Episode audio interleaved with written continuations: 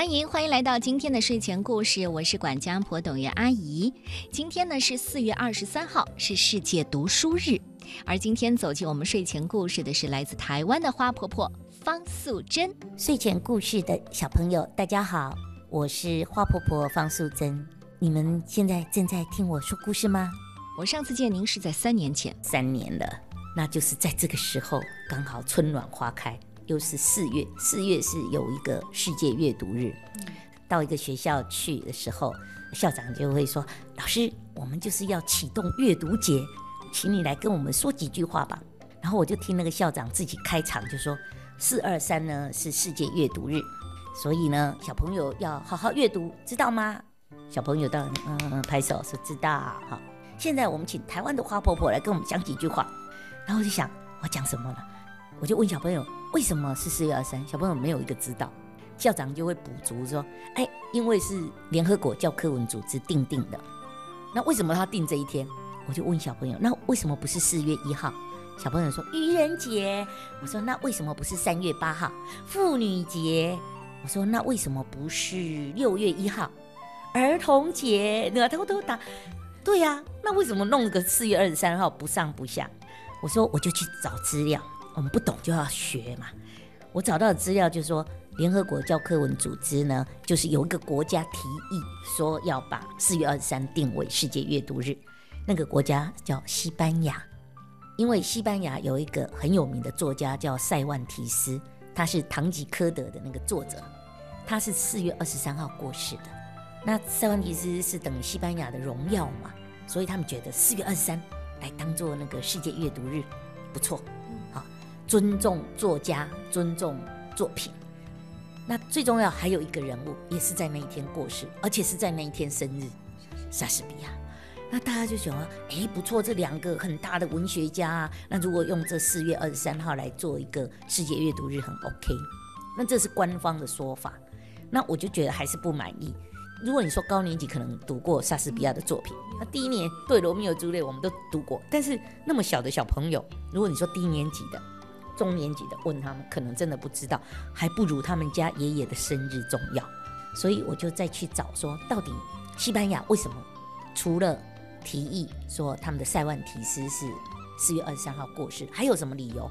原来他们还有个传说，就是西班牙在很多年以前，啊，有来了一只喷火龙，当然呼风唤雨搞破坏。最可恶的是，他还要要求村子里面的人。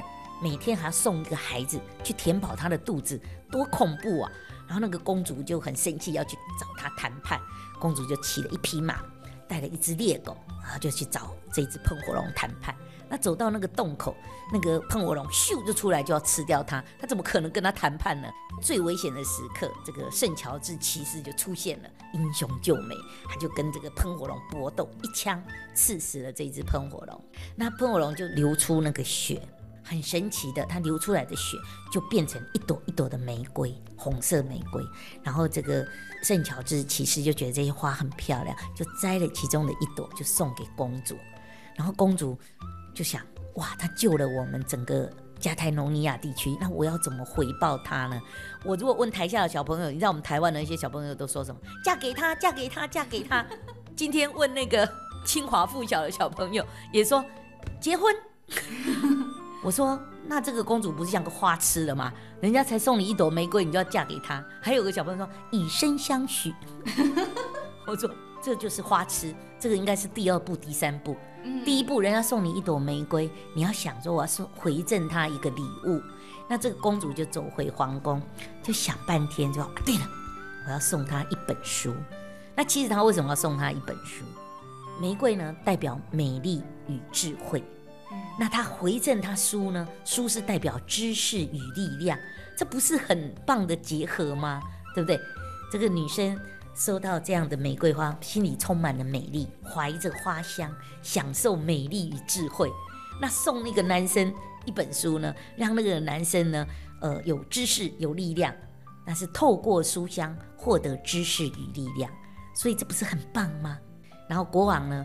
他更感谢圣乔治解救加泰罗尼亚地区，所以他就把那一天定为圣乔治屠龙纪念日，就他是在那一天杀死那条龙。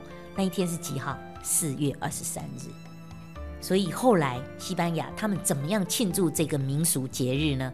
你就会发现，西班牙很多的大街小巷都有人在卖玫瑰花，哦，还有卖书。现在一直延续现在就是这样，他们比二月十四号的情人节更重视四月二十三号，因为那一天你就会看到路上女生手上拿朵花，男生腋下夹了一本书，然后就走在那个街道上，那空气中就充满着花香与书香。天哪！所以很浪漫。所以他们这一天更像情人节。好，那你看，书代表知识与力量。玫瑰花代表美丽与智慧，所以西班牙一提出来的时候，是不是联合国各会员国都觉得 OK？但只不过这个是浪漫的故事，这个比较不好说。哎，联合国教科文组织，它当然一定要有一个比较大的那个说辞，就是重要大文豪的生日跟忌日。嗯，但是幕后还有这种小故事。那我觉得这种小故事没有人去把它画出来。跟一个画家合作，花了快三年的时间，然后就把这个故事做成绘本，就是这本书叫《你送玫瑰，我送什么呢？送书》。所以，我们这一次出版社还特别帮我印了一本迷你小书，就是希望是说，如果家长买了这本大的书，会送一本迷你小书。那小朋友读大书，然后那本迷你小书他可以拿去送给人家，他的好朋友。对，即便对方没有送你玫瑰。阅读是可以分享的，对，就是是可以分享分享的，对。对，你看，我们以前老听一个传说哈，说这个犹太人呢会在这个孩子童书上抹上蜂蜜，这孩子，从小就会喜欢阅读，对，因为它甜的。对，当然此风不可长，有些妈会说这样会长蚂蚁耶。对我就是很务实的妈，就会突然顶我这一句。嗯，哎，我说其实就是用尽各种方法啦。他们好像是说人死了，那个棺材里面还都放书呢。嗯，死到天堂都要看书。就像我有时候跟我们胖石头讲说，哎，我说妈妈都是因为像你说我个子长得不高，然后我就说，我告诉你，除了长个子，还要长脑子，但是不要大了肚子。嗯，对，我以前见你的时候，嗯，呃，听你讲过快快小学生。哦，快就是那个马来西亚的小朋友写的，对，哦，到现在都会觉得印象很深刻。他们五年级，然后就小学生的快快人生，嗯，真的都是快快快，快快，连做梦都梦见说快一点，不然就来不及了。对我每次在听你讲故事的时候，我都觉得说是这个抑扬顿挫啊，出神入化，我觉得都不足以形容了，一定是手舞足蹈的。对 你，你说。为什么这么多年讲下来，你还依然保持这种活力？我觉得就是你要喜欢，还有要换。嗯，也就是说，你现在听《快快人生》，人家我们现在又有别的小朋友的作品了。但是你就有不一样的，你就会维持那个热忱。如果我千篇一律，我自己就会先累了。你想，我这二十五年来讲了一千八百场，那如果我都是重复的，我受不了。以我是水瓶座的个性，我受不了。对。我就喜欢有变化，对新奇的，才能够满足我。所以我去讲课，我一定要备课。嗯，像你看，我这今天去清华附小是第四次来，嗯，校长一直都坐在那边听。我希望校长听到的也不一样的东西。所以这个校长为什么说他是我的粉丝？我也是你的粉丝，谢谢。他说，你每次来讲都不一样。他这一次我就跟他说。窦校长，你每次都是叫我讲低年级、中年级，你不能让高年级听绘本吗？他说：“那好吧，那不然这次来试试高年级。”然后我说：“我帮你开一个课，叫做《绘本里的亲情、友情与爱情》。”哇，小朋友好爱听啊！就是你要去每一场，我都要备课的原因，就说不管这个这个讲题我多熟悉，我里面一定要换一些不一样的，因为你面对的孩子也不一样。哎，除了那个校长是一样的，然后那几个老师是一样，就说喜欢听我讲课。那我还是会特别准备一个，至少他们没听过的。我觉得这样子我才有挑战自己。也因为我自己有时候去听一些专家学者讲啊，我最怕就是自己听完就说这个人怎么跟上次讲的一模一样。所以我自己轮到我自己上台的时候，我就很顾忌这一点。那是因为你兜里的种子够多。对。所以这也就是我自己要不断的 update 自己的东西。像有一次有我们有个老师说，方老师你干嘛去教那些人呢？教了他们都把你复制的去讲哎。然后我说我说没关系，他学得了我的技术，学不了我的艺术。我的艺术是要用血汗换来的，我要用青春岁月换来的。有几个傻子愿意这二十五年来一直走在这种绘本的阅读上面？刚开始可能一起走的人还蛮有兴趣，可是到后来就慢慢销声匿迹，因为这个行业并没有什么大的赚头。好，那除了你喜欢在坚持，你就可以在这一行走得长长久久。否则很多都是，比方说孩子小的时候，可能他跟着孩子读一几本，就不再碰了。孩子长大他就不碰。那我们要不断去培养新的妈妈、新的故事志工，甚至现在有奶奶，因为她孩子大了，她突然又想回到很单纯的学校去，那她也参加我们的那种故事奶奶的培训，可以到学校去交朋友，她多了一个人生第二个舞台。这是你一辈子的事。对，那我就觉得，哎，有时候去培养这一群故事爷爷、故事奶奶也很有趣。嗯，其实我在做的过程中，我也有私心。我的私心是什么？我看了这些人人生百态，他会成为我写作的一个里面的一个元素。所以我也不是全然做傻子的事情，而是说我有那样的机会去跟他们分享，去指导他们，但是我也从他们身上找到我要创作的元素。就像你可以写出我的外婆住在香水村，我也可以写出我有友情要出租。嗯对其实这这已经是两个年代的。对，所以我总想问哈，为什么现在的作家依然很有这种蓬勃的创造力的，但是能像花婆婆一样，到了这个年纪还在创，六十了哈，而且很难想象。对我，觉得太不简单了。我觉得就是你要还是要常常接触孩子，然后你要喜欢。你有时候看到一个孩子流个鼻涕，这样子一甩一甩，我也说好可爱哦。我老公说好恶心，你居然说好可爱。我说这就是我跟我老公不一样的地方，因为你不是写作的，我是写作的。我觉得我会从孩子的嗯各种的这种姿态去感受，说哎，他很适合成为我笔下的一个人物。嗯，有时候我在坐飞机，然后我没睡着，哎，看到那个远远的一个小女生，她的外婆还是奶奶睡着了，然后他就很无趣的，我就跟他开始眨眼睛，然后他一开始愣愣的看着我，后来他开始也眨一只，然后我就眨另外一只，然后他也跟着我眨另外一只，我们俩开始有默契了，然后我就鼻子这样捏着动一动，他也拿起来动一动，那样子绝对比我可爱，可是他看我大概也很好笑，呃 然后有时候我就嘴巴，然后他也。就我们两个就这样子交流，然后后来他奶奶醒了，还是他姥姥醒了，就看到他在跟我对话的那个样子，他马上把孩子就抱过去，不让他跟我对话。那没关系，我已经享受了那一小段的时光，而且我观察了这孩子他跟陌生人要怎么样开始接触，那这些可能就是成为我写作里面的东西。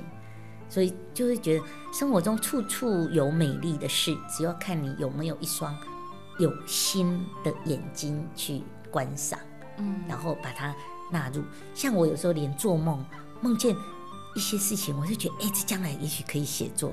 前阵子写一个故事，还没写完就被白冰被那接力出版社的总编买下马上叫他们主编去把合同拿来，今天不能放 方老师离开办公室，真的。然后那个就是我做梦梦的汶川大地震之后，大家都在呼吁要捐款，然后我笔下一个人物叫小珍珠，他就呢，呃，也去做了一个募款箱，然后就站在路上要募款，可是没有人理他，然后他就很沮丧的抱着这个募款箱、募捐箱，就走到森林，就遇见了一群动物，我就醒来了。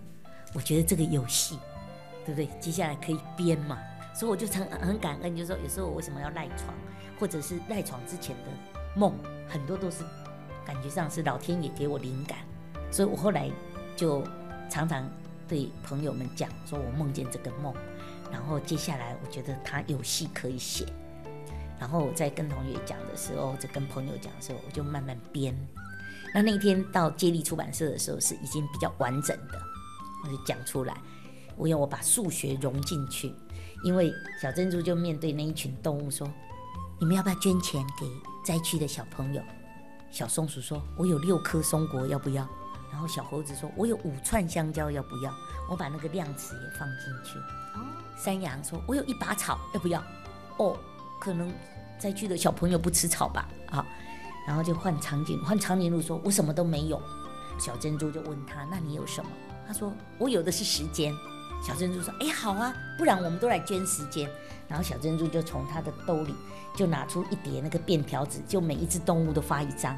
好，那你们现在都写写你能够捐多少时间，然后呢，就一个个再把它丢到那个募捐箱里，好像在玩游戏。绘本里面要有游戏感，孩子才会觉得有趣。好，然后呢，小珍珠就摸彩一样摸出来一张，说：“一，这是谁写的？”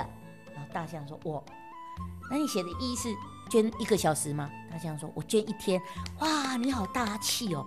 捐一天，那要做什么？好，大象说：“我可以搬木材。灾区不要重建吗？晚上我还可以洒水给小朋友洗澡。”哇，小珍珠也觉得说：“哇，你真的好有意义哦！白天还要工作，然后晚上还要帮小灾区的小朋友洗澡，然后再来又抽出来一个，就是写三十吧？谁的？他说是猴子的。”哇，猴子你好大方哦！三十天，他说当然不是，我捐三十分钟，因为他爬树摘水果给大家吃，他顾到吃的，然后再来一个写十的，是谁呢？长颈鹿，长颈鹿你捐十分钟，还是十天，还是十个小时？他说我的脖子撑不了十个小时，只能撑十分钟。原来他是要做溜滑梯，让小朋友可以溜下去，好像娱乐，好，这样也很棒。然后再来有一个是写二，他是小浣熊。他说我没有钱，我什么都没有，但是我有两只手可以祈祷，祈祷灾区的小朋友平平安安。然后我还加的是有一个，他会多写一个字，他写一对。你捐的是什么？一对什么？他说一对翅膀，可能是一只老鹰或者是猫头鹰，它可以飞，它可以载小朋友远离危险的地方。就是这，他可以为灾区的小朋友做的，哇！那再来一个，最后一个就是一只猪，终于抽出来，这只签是谁写的？小猪，他写十二，然后大家就开始笑他，说他那么懒，他绝对不会捐十二个小时，他也不会捐十二分钟，更不要说十二天了。还有一个半开玩笑说，会不会捐十二颗鸡蛋？然后大家都哈哈笑，猪怎么会生蛋？好，小猪就说，我的十二就是十二秒。哈，你只捐十二秒，好小气哦！你们十二秒能干嘛？说，我只会跳妞妞舞。然后小珍珠说，不错啊，对呀，你跳妞妞舞，小灾区的小朋友一定很开心。好，所以这个也 OK。然后其他的动物就说，哎，那你现在都把我们的时间募捐去了，你要接下来做什么？他说，我们现在就这样灾区出发啊。然后其中一只动物就问小珍珠说，那你都叫我们捐的时间，那你捐什么？你是人呢，你是不是捐钱？他说，我也没钱。可是我有好多故事，所以最后一页他就是在那边给灾区的小朋友讲故事，就这样，出人意料的结局。嗯，像我们台湾地震也频繁，所以我们每次看到赈灾哦，我们自己都马上就是出钱出力。但有些小朋友的确真的也没钱呢，像我们也不是真的是说大富人家可以像那个那些首富一捐说一千万两千万，我们就看到那个跑马灯一直在跑，难怪我会做那种梦。这个应该也是可以写成故事。今天是四月二十三号阅读日，最后再对小朋友说一些话吧。呃，四月二十三号是一个美好的阅读的日子。我曾经有一句话说：“读一本好书，就说给朋友听，那是传递智慧；读一本好书，就送给朋友看，那是分享快乐。有快乐，有智慧，就是幸福阅读。”希望大家都能够开开心心读好书。